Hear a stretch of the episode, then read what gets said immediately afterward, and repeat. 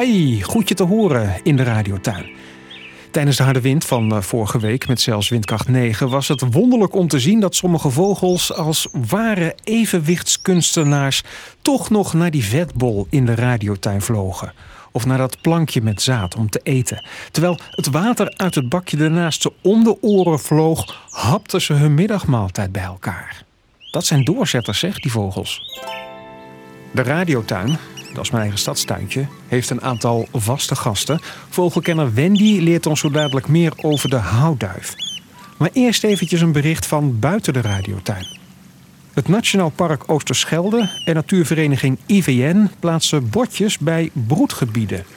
En dat bordje is ontworpen door Tjee Graaf en Simone Kloet, twee leerlingen van scholengemeenschap CSW. Tjee, leg eens uit. Nou ja, we hebben een poster gemaakt die bij het strand en bij andere natuurgebieden wordt geplaatst. En de poster uh, attendeert mensen erop dat ze afstand moeten houden van de vogels en dat daar zo een broed- en rustgebied is voor de vogels. Ja, want daar gaat het om. En ik zal hem even beschrijven hoor. Je ziet dan, jullie hebben een stukje strand eigenlijk getekend. Een paar vogels zie je. En ook een tekst. Wat is de tekst? Ja, geen toegang. En wij zijn hier aan het broeden. En uh, dit is een vogelrustgebied om het een beetje te verduidelijken waarom ze eigenlijk niet verder mogen. Ja, want leg het eens uit. Waar komen die posters te hangen, die bordjes? Want ze komen echt op borden. Waar komen die borden te staan? Aan de rand van de Oosterschelde zijn allemaal vogelrust- en vogelbroedgebieden.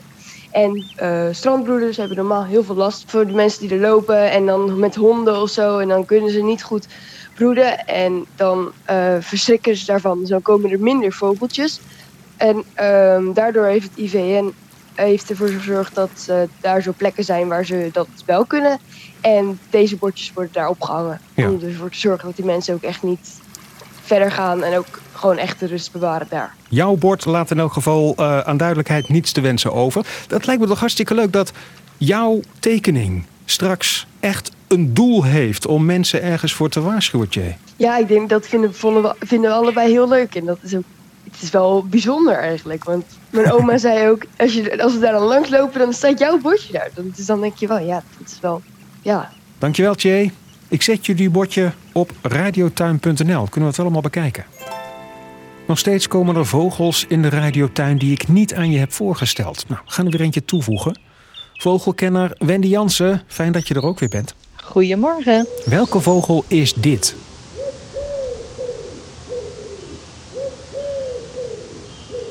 Oh, mooi laag geluid. Dat lage gekoer is natuurlijk van de grootste duif van ons land, de houtduif. Als ik hem zelf moet omschrijven, een grote vogel inderdaad, grijs gekleurd.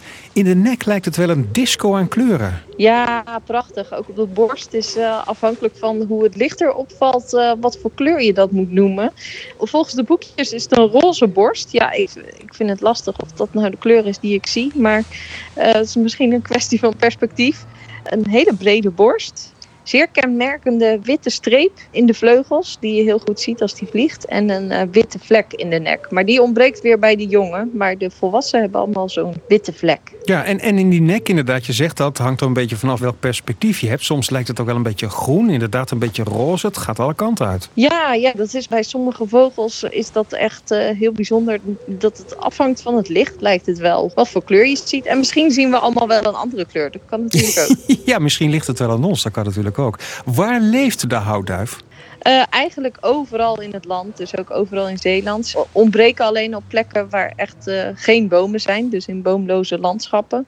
Ze broeden in uiteenlopende biotopen, dus in tuinen en parken, maar ook in bossen. En voor hun voedsel gaan ze ook vaak naar akkers toe om uh, graanresten te vinden. Ze zijn eigenlijk tijdens het broedseizoen solitair, dus dat betekent dat ze alleen leven, alleen met hun partner.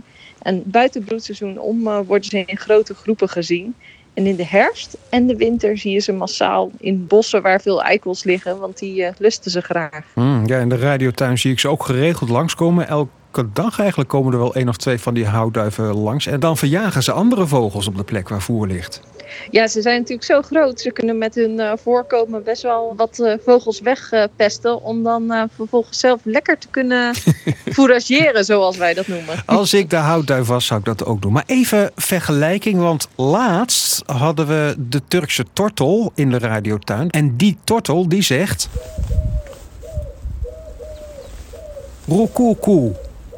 De houtduif die we nu in de radiotuin hebben, die zegt...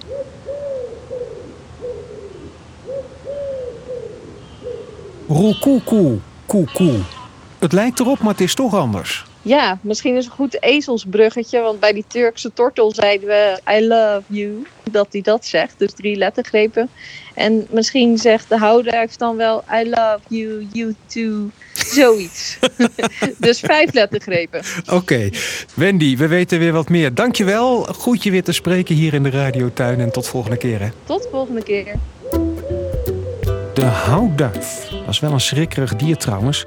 Zodra je ook maar in de buurt komt, is hij weg. Met flink gefladder piept hij er dan tussenuit. Ik ben Remco van Schellen en leuk dat je in de radiotuin was. Kijk ook eens op radiotuin.nl, daar kun je reageren. Als je een mooi tuinverhaal hebt, dan hoor ik dat graag. Tot volgende keer.